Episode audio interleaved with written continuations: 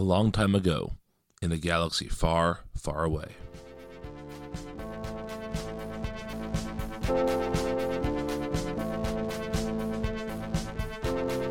Welcome back, Rebels and Imperials, to Force Ghost Coast to Coast. My name is Brian. With me, as always, are Liz and Matt, and we are here to talk about the third batch of episodes from Andor.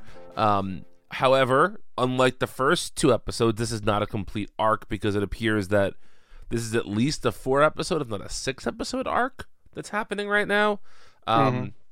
It's a little bit hard to talk about this sort of in progress, but we're going to give it our best shot. So, Matt, um, I got a text from a friend of the show, uh, fellow Multiversity podcaster Greg Matasevich today, and I just want to read you exactly what he said to me. Quote, I anxiously await Matt's explanation of why Andor isn't the best show on television right now.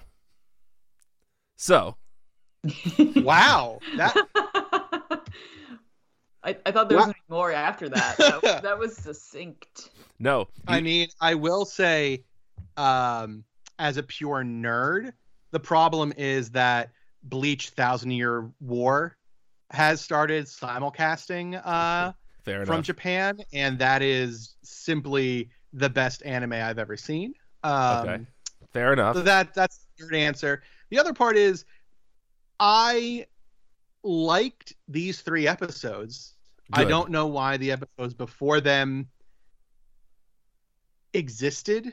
Um but also I will say even may, maybe you guys feel differently, but even as much as I liked half of these episodes, there still was the imperial part that is really just dull and got creepy for no reason. We now have very Breaking Bad vibes in it. I don't I don't know. Um I think it has wonderful pieces, but I don't think it comes together as a show. I think that's where I'm at with it right now okay, good but pieces. It's not a cohesive show. Okay. Uh, at least you like these episodes better. because I I, did. think I that's, did. that's important. that, that was a, a small bright light for us. Yes. Um, Liz, what did you think, o- sort of overall, of these three episodes? Overall, I, I, I liked these episodes, and I, I think I, ag- agree with Matt that I feel like these are um, cohesive. I mean, I liked the other two arcs as well. Um, I, I feel like I was thinking a bit more just about the show overall, and I'm sure this is something that's probably been, you know, mentioned elsewhere. I, I assume, but I feel like this is the first Star Wars show I can think of. We always talk about how Star Wars is for kids, and I feel like this is the first Star Wars show that that I can think of that is not for kids. I can't see a kid enjoying this show. Agreed. Mhm. Yeah. There's nothing here for for children, um, which makes it very different than every other Star Wars show. I, I still like it, but I, I think that definitely sets it apart from all other Star Wars shows. Yeah, And I, I, and that's a, actually a really good way to discuss. it. I mean, I, I think that even the Star Wars stuff that maybe wasn't meant explicitly for kids is often framed as kid friendly, and you know there might be a couple of moments here and there that aren't super kid friendly, but overall, you know, it's it, it works for children. I would think my kids would be very bored by most of this show and I think that there are times they'd be very disturbed by this show. I think that specifically the last episode, nobody's listening. yes. There were a couple of moments in that episode that were legitimately terrifying and dark as fuck. Mhm. Yeah, definitely. Yeah, and even when Cassian was being sent to his uh, prison, um, I, I felt like that was very um, ominous. It just Yes. it's not it's not for kids. It's not for children. yeah. Yeah. It, it yeah, that was that that that was again scarier than any Sith Lord we've ever seen is the indifference of that prison. Yes. Yeah. yeah. I Absolutely. feel like as an adult, like that sinks in. As a kid, I think it would just be very boring for ninety percent of it. Right. Yeah. That, that, that's a really good way of putting it. Um, so let's talk about the first episode a little bit called announcement. this is the episode that we see sort of the the um the fallout of the Aldani heist. We see um you know Mon Mothma finds out about it and is worried about it. We see that everybody is kind of it, it affects each character in the show a little bit differently but it sort of affects Mon Mothma the most because now she realizes that she has to sort of step up her game and that she doesn't she wants more control in what's happening in the rebellion. And I think the scene between Mon Mothma and Tay, which is the name of her uh Chandrilan friend, that first scene when they're at the party and she says like, you know, where he he, he says to her something like, you know, my politics might be a little bit strong for you and then she uses the line back on him at the end of that scene. I think that's one of the best written star wars scenes i've ever seen. Like that scene was really nuanced. It was really well played. But more than any, more than the performances just the way it's written gives it gives form to an idea that i've been struggling with through this show so far which was i understand where the feelings of the rebellion came from. I can understand where some of the raw materials of the rebellion came from, but where did the money come from? Because, you know, when we first see the rebellion in A New Hope, they're on Yavin 4. They have this big base. Like, th- something bankrolled that, right? And I've been kind of wondering if we're going to get into sort of the financial politics of the rebellion. And that episode, I thought, set that up really, really well. Um, did either of you guys enjoy that scene as much as I did? I liked it. I I did. I I don't know. For for me, I I get picking out that scene. That scene was very good. I can't say that I am loving the Mon Mothma arc at the moment. I think it's taking a lot of power away from like in the original trilogy, like the strongest female character Star Wars has and making her very much almost a victim over her head. Um, and I don't know how much I like that portrayal. Maybe it'll pull together a bit more as we move forward, but it, it feels like she's just kind of, I don't know, just in too deep and, and being talked into by uh, Luthen and um, I don't remember her cousin's name. Vel. Um, Vel, yeah. Liz, what about you?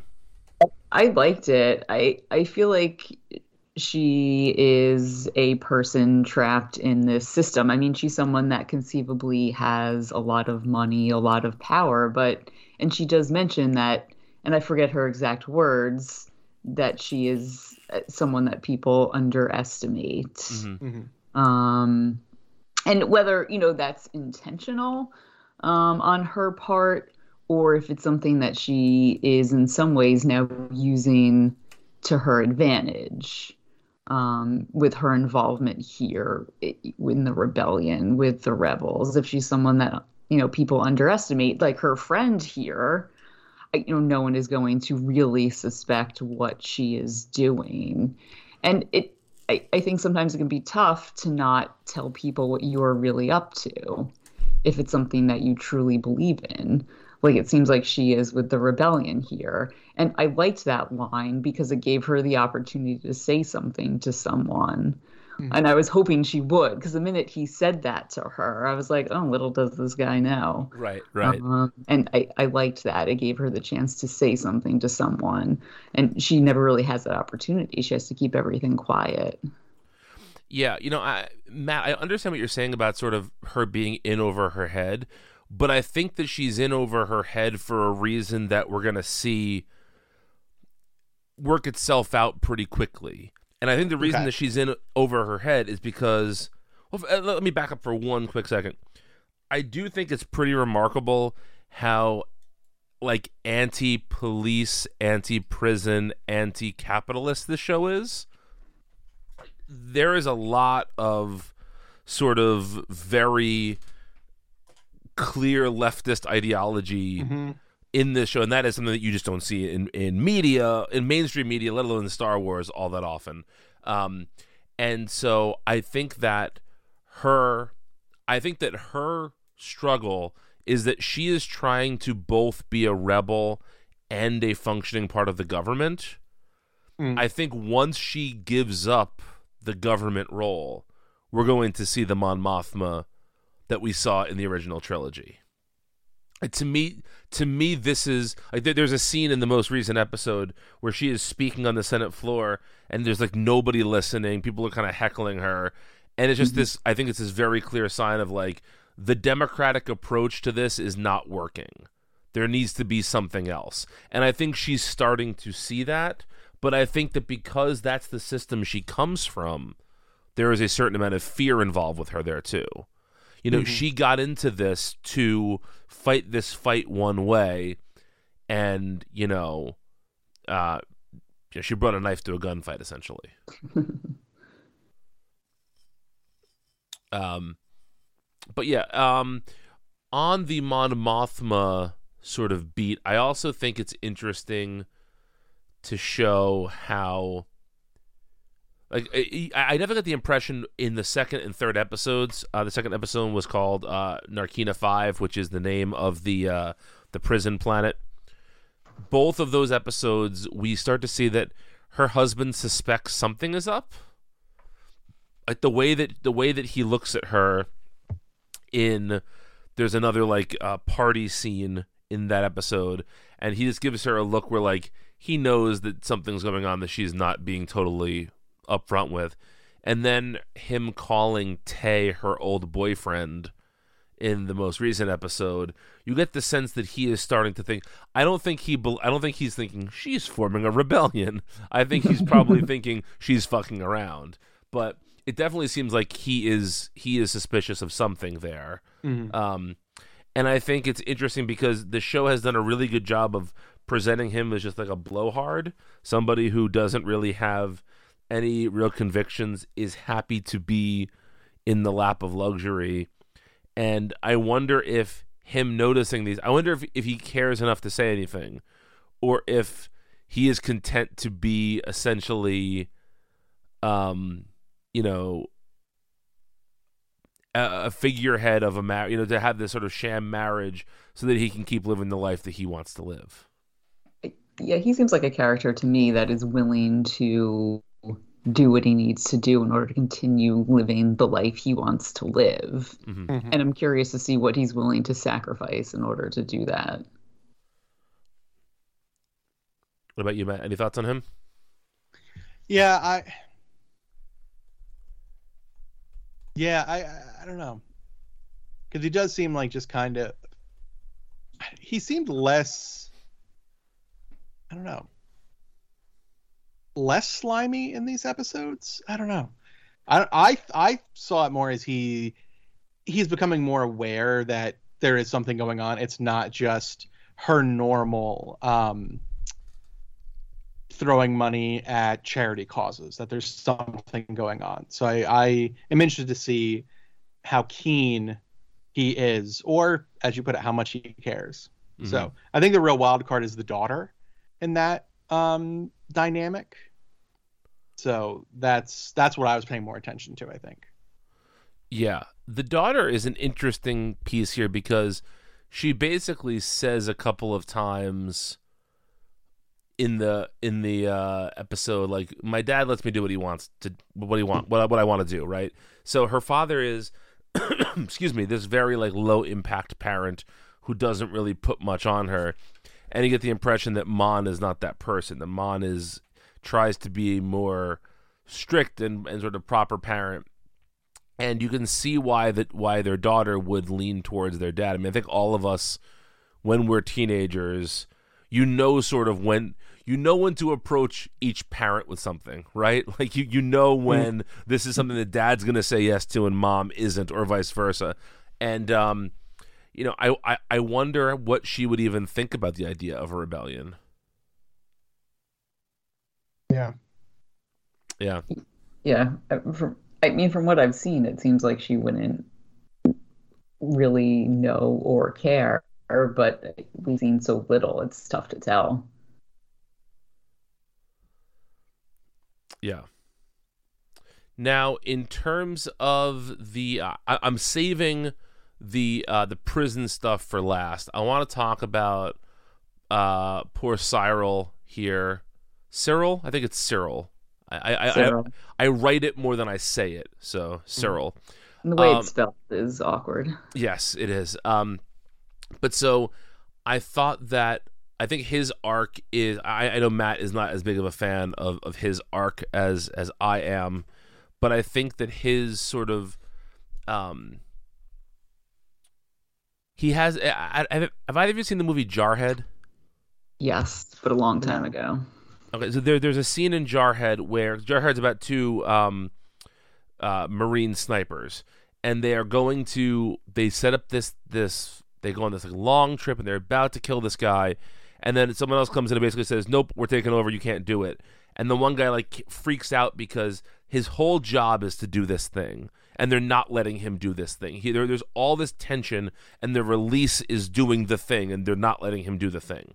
And that's very much how I feel about Syril's um, sort of arc here is that his like whole purpose is about bringing people to justice in his fucked up vision of justice. But like his whole being is about having to having to clear his name and and convict Cassian Andor of the things that he did. And he is haunted by this and he is not allowed to do it. And I think that the impotence in that is really compelling for me. I totally understand that character's struggle even if he's annoying um, I definitely understand sort of what he is what he is going through. And then in this last episode, nobody's listening. We see him basically stalking um, Dedra, the Imperial investigator. And yeah, he's Todd from Breaking Bad. yes, essentially he is Todd from Breaking Bad. Um, uh, you know, he just he he really he is so obsessed with with what she's doing. I think he's maybe also falling in love with her. Question mark? Maybe I don't know. I kind of hope he's not because that's a little bit cheesy. But I feel like he's certainly infatuated with both the power that she has and her sort of their their dual missions of justice that they're on. The thing that I found interesting is I feel like Syril and Dedra are not that different. When we first saw Dedra in this arc, one of her own uh imperial, I guess, like he was below her, wanted to report her for stepping beyond the bounds of her job. Mm-hmm. And and it did seem like her boss was fine with it because she is so consumed with figuring out how this one plot by the rebels is going to infe- uh, is how it's going to affect I, what their plan is ultimately, which isn't that far off. I, I feel from what Syril is doing. Right. It's just that she has more power mm-hmm. I, which I feel like makes him creepier in a sense. I don't know. So, at what level of power does stepping beyond the bounds of your job make things okay or make things less creepy or allow? I don't know. It's interesting because I feel like they're both motivated in similar ways. Um, It's funny. It- it- was it's- it's- interesting. Yeah, it's almost like she would just happen to be lucky that she had a supervisor who cared or who listened. Hmm He didn't. Like it just comes down to something random and lucky like that. Yeah. Yeah, they're both ambitious, but it just worked out for her, not for him. Yeah. Matt, what do you think of Syril's arc right now?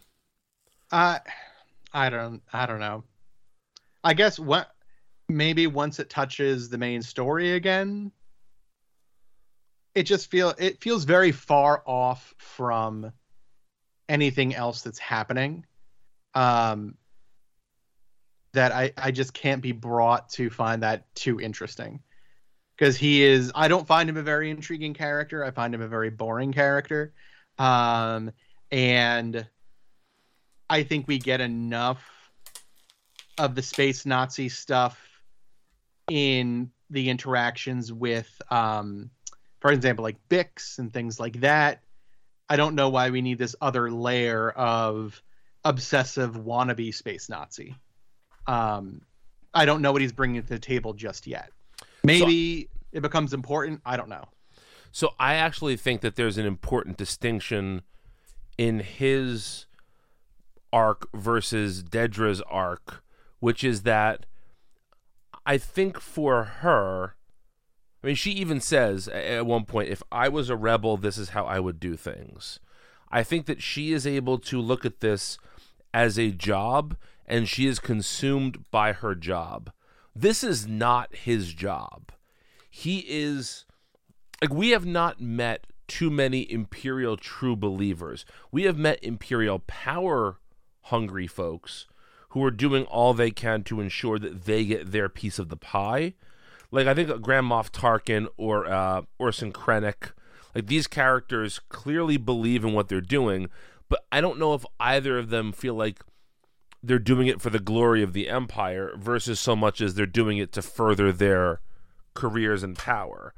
I think that showing a, showing an imperial true believer even after he was silenced by the empire he he is a this is going to sound crazy. I meant to write about this but didn't have space today. Like he is essentially the jedi of the empire he is somebody who believes in the core principles of the empire to the nth degree and you can see that Dedra is a little bit like creeped out by that, even though theoretically they are on the same side and believe in the same things. Like she is not she doesn't have the wild eyes he has. He has like Charles Manson eyes when he talks mm-hmm. about the empire.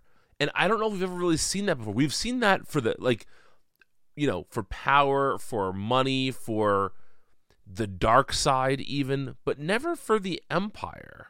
And I, I find that interesting. Hmm. That is interesting. Did, did he lie to his mom when he said he got a promotion? No, because he says he says to Dedra basically thank you for the promotion and she said like I didn't do anything. I just You're right. Yeah. I kind of cleared him. I thought he was lying to I thought I thought that was his cover story. Yeah. For why he was going to be hanging out outside of her office all day. Yeah. You're right. I forgot. Yeah, I, I immediately assumed it was a lie, but now I remember. You're right. Yeah. Yeah. Um, now, the scene I really want to talk to Matt about because I know Matt's a big fan of this character is how if you didn't love the Saw Gerrera scene, I don't know what to say, Matt. Like that. That's I was gonna say you. That was a scene that I loved um, because I think it really opens a door to a piece of the rebels that we don't cover a lot, and I think this show has the opportunity to show and I also in my heart I don't know in my heart why did I say that? Um but where I think Mon Mothma's character really will come into her own is where in the Senate she was not able to bring together these planets to help um further the idea of galactic peace. She might be able to bring these splinter groups together um the anarchists, the revolutionaries, the mercenaries, the neo imperialists, the, the, separatists, all those, yeah. Yeah, the idea of how divided all of them are. Um, that it is not a rebel alliance um, at this point. It's rebel cells. Right. And at times, rebel cells working against each other. Yes. And, and that you can see Luthen's struggle with this where he is trying to convince Saw to help somebody, and Saw just like can't, you know. I mean, in, some ways, I understand because I think that all of us about the things we are really passionate about can look at somebody who from the outside like I, I feel like this is the equivalent of your mom making a play date because she confused Star Wars and Star Trek and she thinks like, "Oh, it's the same thing. You guys will get along fine." And like, "No, mother, he doesn't like Star Trek." You know, there's just, there's you can get very defensive about like the things that you're very passionate about. And so it kind of seems like Luthen is trying to show them the is trying to show Saw the similarities between the cells, and all Saw can see are the differences. Mm-hmm. And I, I, do think you're. I think Mon Mothma is going to be an important part of that journey. Uh, Liz, what do you think of the Saw Gerrera scene? I thought it was good. Um, you know, I, I thought it maybe linked uh, this series to things uh, from, you know, other things we know, but I don't think I can add anything more than what both of you have said. I, I, I bet Forest Whitaker had to work one day on this. yeah, I know. I was thinking that. I was like, oh, I can't believe they got Forest Whitaker here. Uh...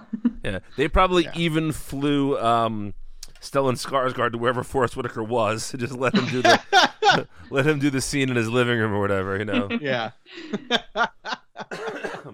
that cave is just outside his house. yeah, exactly. he lives in Utah or something, right? So there's Yeah. a, a cave there.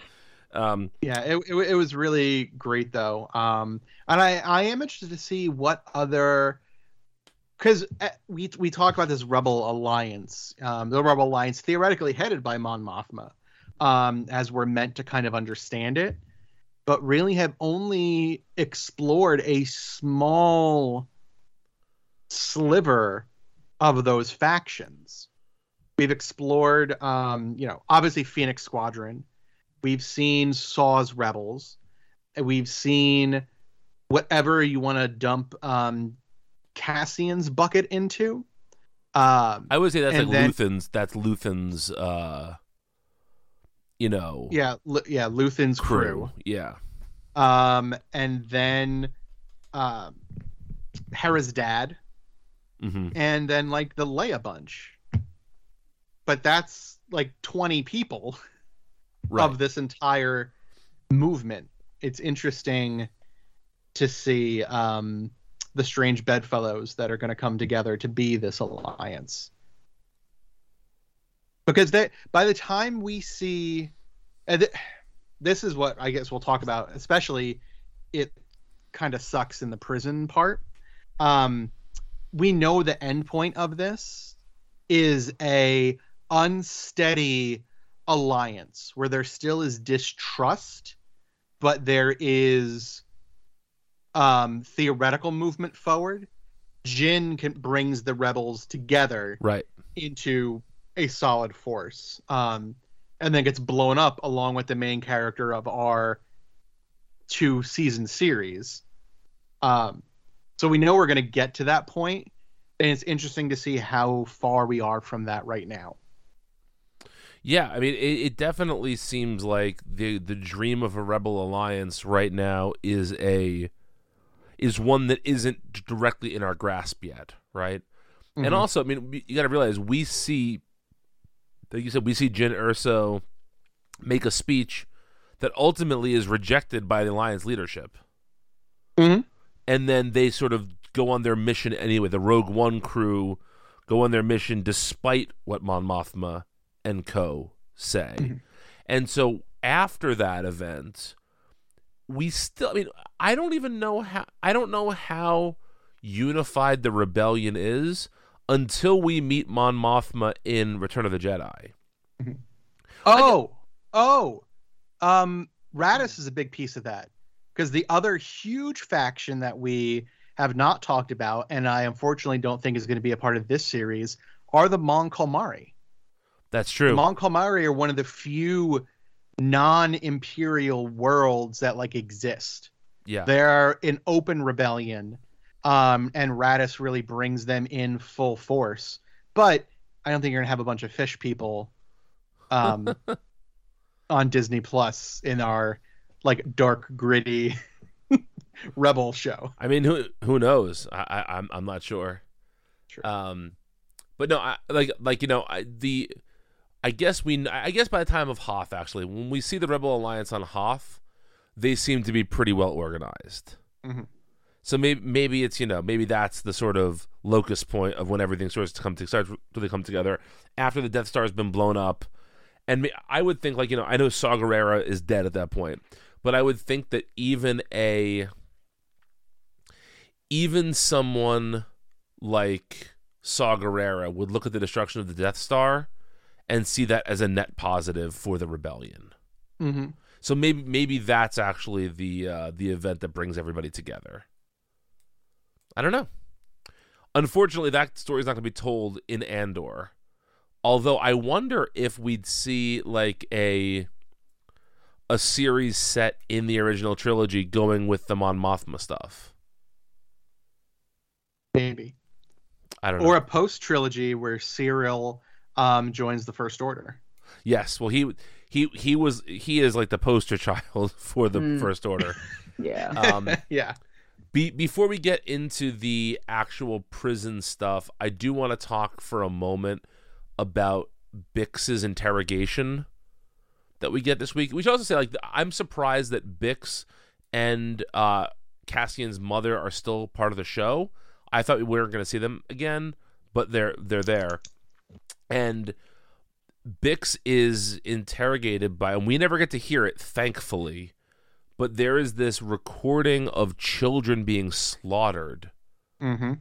and you know they basically say like we swe- it's funny i had i don't know if i said it on the podcast or i wrote it but like because of my work in audio i could technically be recruited by the empire if i lived at this time and like i realized like, oh this guy is doing my job i would be this horrible uh you know hate monger but you know but the um so she has to listen to children just being murdered and it is one of the scariest things I've ever seen in a Star Wars show. And we and we see and hear nothing. We just see her reaction to it. And goddamn, was it was it cold? Mm-hmm. Yeah, it's and, the, and uh, yeah, and it, it- it's interesting again seeing the Empire as what they've always been. I mean, they've always been evil. They've always been the space Nazis. But this show is not afraid to make them not um likable and redeeming. I feel like Star Wars always, for some reason, has to walk this fine line of even the bad guys are, you know, likable when they're, you know, committing genocide. hmm Uh, they're they're not afraid to go there with this one, which is good.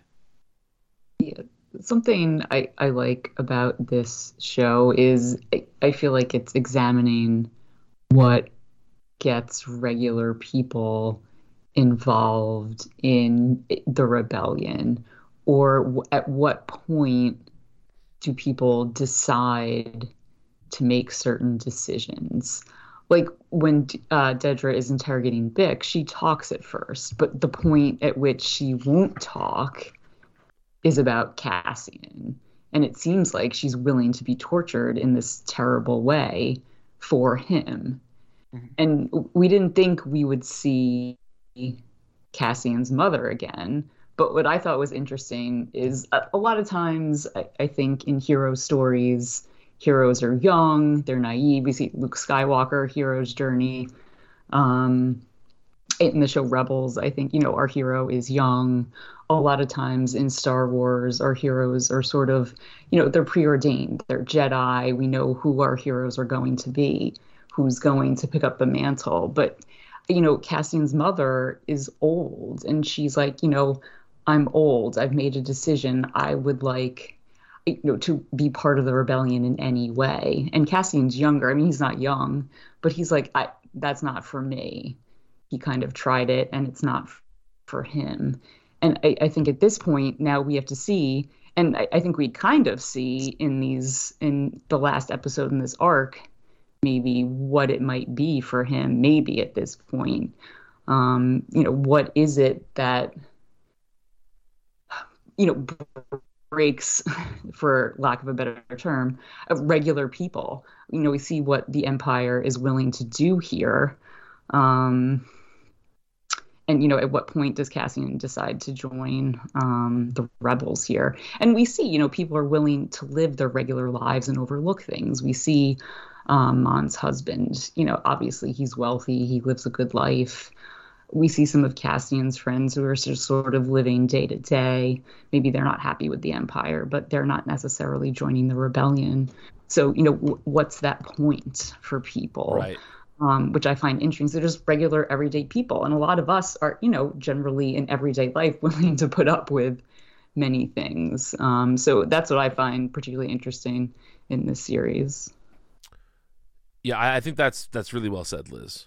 Um, Mhm. I think it's also showing.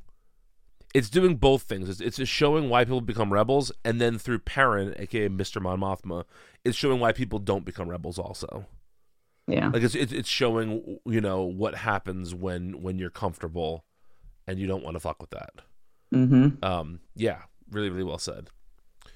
Um, so let let's talk about this um, this absolutely horrifying uh, prison that we see throughout this. So first of all, have either of you? I I'm gonna guess I'm the only one who subjected myself to this. Have either of you watched George Lucas's first film, THX one one three eight? I have not. No. you're not missing much. Uh, Robert Duvall's in it. Um, it's it is very very hard sci-fi. Like if you're not a hard sci-fi person, you're not going to enjoy it. This these episodes crib so much visually from that film. That Ooh. film, everyone's wearing white jumpsuits. They're in like almost all white rooms. Um, it is a very very uh I said it's, it's a very evocative looking film. Mhm. It's it, it it's not great. It's okay, it, but it's, it's not great. But a lot of the sort of like dystopian vibes that you get from this prison are very much present in that movie. But this the first scene where Cassian winds up in this prison is one of the most jarring and I think Matt said before like just very very frightening and scary scenes in Star Wars. Um he's like thrown in there, he gets shocked almost instantly to show like this is what happens when you don't do what you're supposed to do. He is pushed through all of these things that he doesn't really understand. I actually uh, I saw someone point this out online. It's great. The first time that he's being pushed through, somebody says to him, "Move, move, stop, stop, move." They're giving him contradictory things to do, like in the same Mhm. moments. He is they're looking for, then he's put on this line where he's supposed to be building something. He doesn't know what he's doing. His team finishes last and gets zapped because he didn't know what he was doing, but nobody took the time to show him how he's doing. He's just thrown into this system that is utterly confusing and uncaring and terrible. And two things happen which I think are both really interesting. The first one is that we see him assimilate into that system. And the second thing is we see the system basically reveal itself for what it is, which is just this horrible you know, system of lies. No one's getting out of there. And the horribleness of that system is what gets people who are prisoners who theoretically are almost done to rebel. And like Liz was saying, this shows not just what it takes for regular citizens to become rebels, this shows what it takes for prisoners to become rebels too. Even prisoners with positions of power, you know, Mhm. like Andy Serkis, who let's let's just shout out Andy Serkis for a minute here. Yes. Um, he is doing Oh, yeah. incredible work here. Yeah, if you're listening, two thumbs up. Yes. Thanks, Andy. I used Yeah. to think you were just a motion capture guy. You've proven me wrong. Listen, I loved you as Klaue. As I told Brian, Yep. Kang's got to pull some strings and get you back in the MCU, buddy. yeah, yeah, absolutely.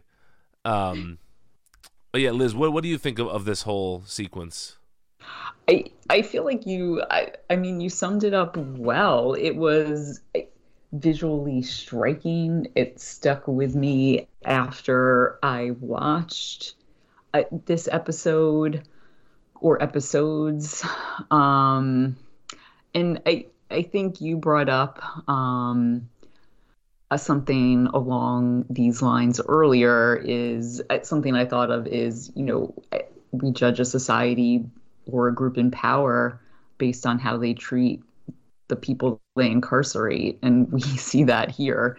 Um, and I, you know, I, I think we already know what the empire is like. Um, and the, the wildest part is Cassian didn't even do what he was accused of. He's Right. someone that the empire wants, they want to capture him, and they have him. They just don't know it. Um, and you know, technically, he's just a low-level offender, and this is this is where he winds up. And the empire doesn't realize that they built this system that does seem, at least with the people that we see, seems to bring them together in some way. Um, you know, I, I was surprised that this group Cassian was working with didn't they didn't fight each other. Um, they weren't squabbling. They all seemed to enjoy, I guess, some level of camaraderie. Maybe not with Andy Serkis at first, but you know that was by design also. Right. Yeah, I, I think it's really interesting. You know, there's this narrative that we're fed, which is that because of the raid on Aldhani, all of the imperial um like prison sentences are increased right that we're that we, we are we are to see that due to cassian's actions he is um he is in prison for something he didn't even do like like he's in prison for something he did but not because he did it essentially um, yeah but then when you find out that everybody is um, that, that they're not letting anybody out of this place that they're just keeping people there then you start thinking well was was the Aldhani thing just a convenient excuse to get more people for this imperial factory Mm. like is Yeah. you know is that just the cover story to getting to getting all of these extra extra workers here um which yeah I, you know yeah. i wouldn't put it past them No, I think I think it was an ex- an excuse. Um, that's the other thing we've seen big acts of rebellion. I I did I guess didn't realize that stealing that money was the worst thing that we've seen rebels do. Mhm. Um, but um, I guess because then the whole boot comes down on the entire galaxy. Um, which is interesting. But yeah, I think it was an excuse. Uh, they they just looking to um tighten the screws, which is if you want to like zoom the picture out a little bit, it is what um like Luthen is looking for, but also kind of what Palpatine's looking for. Palpatine enjoys the rebellion. It is a breeding ground for um, him to test hit the worth of his pupil. He can wipe them out whenever he wants, and he chooses not to. Um, so I, I I think it's a mutual benefit um, in a weird Sith sense. Yeah that's an interesting way to put it Yeah. um, I I am really interested to see sort of how this prison story resolves itself. Like this is this is one of the fun things about a prequel. I, I know that one of the frustrating things about a prequel is like you know ultimately Cassian's going to Yeah. survive this, It's right? like, yeah, you think he's gonna get out of there? Is he gonna get shot Right. to death on the floor? Right, Uh, like, like we know he's going to get out of there, but it seems like I mean I literally can't imagine how he can get out of there. Like I even if he got past the guards on the floor, of which we know there are no more than 12 at a time, even if he mm-hmm. got past them, he doesn't have a ship there. There aren't just going to be like random ships there. You know, well, it, it, it's it's it's what Star Wars does a lot with its prequel nonsense is that it's high intensity, low stakes. Right, right. Mhm. Um, somebody pointed out online, which I did not recognize, one of the rebels, one of the prisoners, rather, is a character from Rogue One. Oh. Ah, He is um, basically just one of the soldiers. I want to say he's the soldier that, um, like, maybe he goes with them to Scarif and dies on Scarif. Hmm. Um, but I, I would I mean, look, the first two times I saw Rogue One, I couldn't tell you any of the characters' names, let alone No. like the most minor characters' names. so forgive me for not recognizing random dude's name. Um, but yeah, uh, and the, the the scene I really want to talk about is the scene of Olaf, the old man's death this week. Mhm. mhm. Like, first of all, I don't think Star Wars has ever shown anything that clinically cold before. Ugh. And it was, I mean, to see an old man euthanized. God damn! I mean, it was it was hard to watch. Mhm. Um, just and and it's funny because everybody there except for the Empire is sort of trying their best. Like even the Doctor guy, like you know, obviously Who's he's a prisoner? right who's a prisoner yes he you know he is a prisoner that is trying his best here and I, I certainly don't think that he is in the right by any means here. Um, but you know he is trying his best to make this guy's the end of this guy's journey as painless as possible.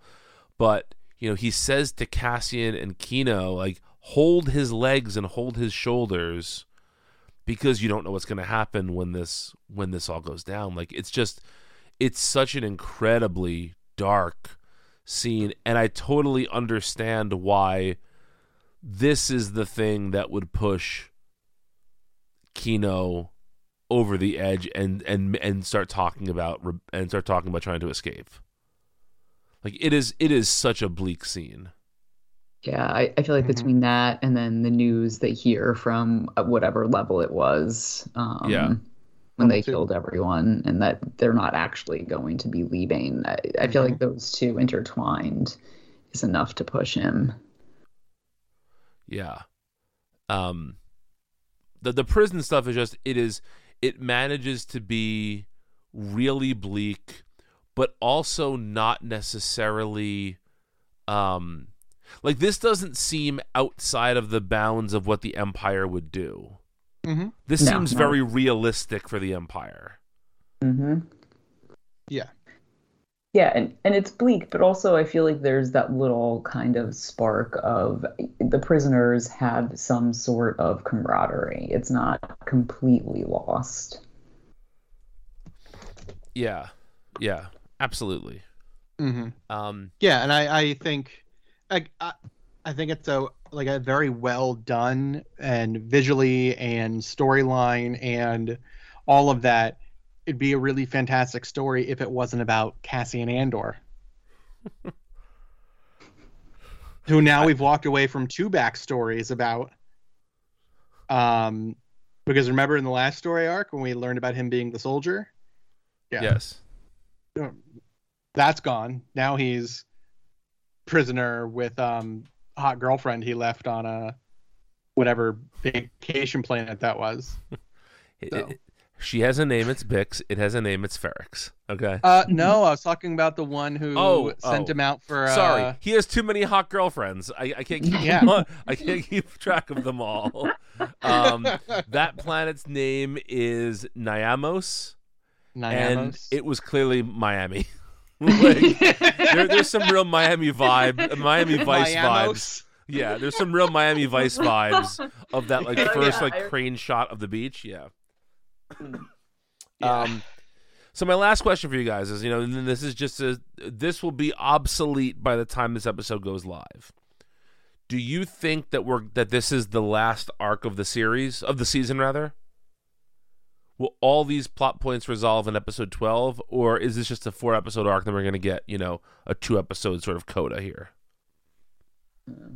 Um, I, I, I, I'm gonna go with answer C, and it's gonna be another four episode arc that leaves us with nothing resolved until season two. Well, I I don't disagree with that, but do you think that there's going to be um are we going to get resolution to this particular like to specifically to the prison story? Do you think that will resolve this year or no? I do. I think that I think the prison thing will will resolve. Um, I don't know where the imperial end of it is gonna end up. That I uh, that I don't have a prediction for. mm-hmm. What about you, Liz? Yeah, I think the prison storyline will resolve. I also have some hope that I don't know what they're building in that prison. It looks like just a part of something, but I really hope Cassian either has to steal it or gets to destroy one of them as some sort of catharsis, some sort of moment of catharsis. It, yeah, it does very much feel like a like a Jetsons factory where he's just making widgets. See, and and to me, I don't know if this has been said anywhere. I just presume it's parts for the Death Star. yeah. I think pretty much anything Um. the Empire is building at this point is just parts for the Death Star. So ultimately, he will have a hand in it then. So, yes. all right. Yes. yeah, that yeah, that might be yeah, because the raw material. Yeah, okay, okay. I again, I have no evidence of that. That's just that's just like and maybe that's just being maybe that's just lazy on my part, but it feels like that is what the Empire is building in this era. I mean, there have been so many Death Stars. You just kind of lob it out there. You're gonna hit one. that, that is true. Because I'm, cause I'm trying to think. Oh man, I don't know timelines with. Hmm. I don't know if this is before or after Saw finds out about Geonosis. Um, I don't know. It's an excellent question. Yeah. Oh well. Yeah. Well, we will have answers to some of these questions when we return in a few weeks. Uh, I guess we'll probably just wait till the end of the season to talk about the show again, which uh, lines up with our schedule, I think, relatively nicely. So that's good. Um, but you know, I am very interested to hear.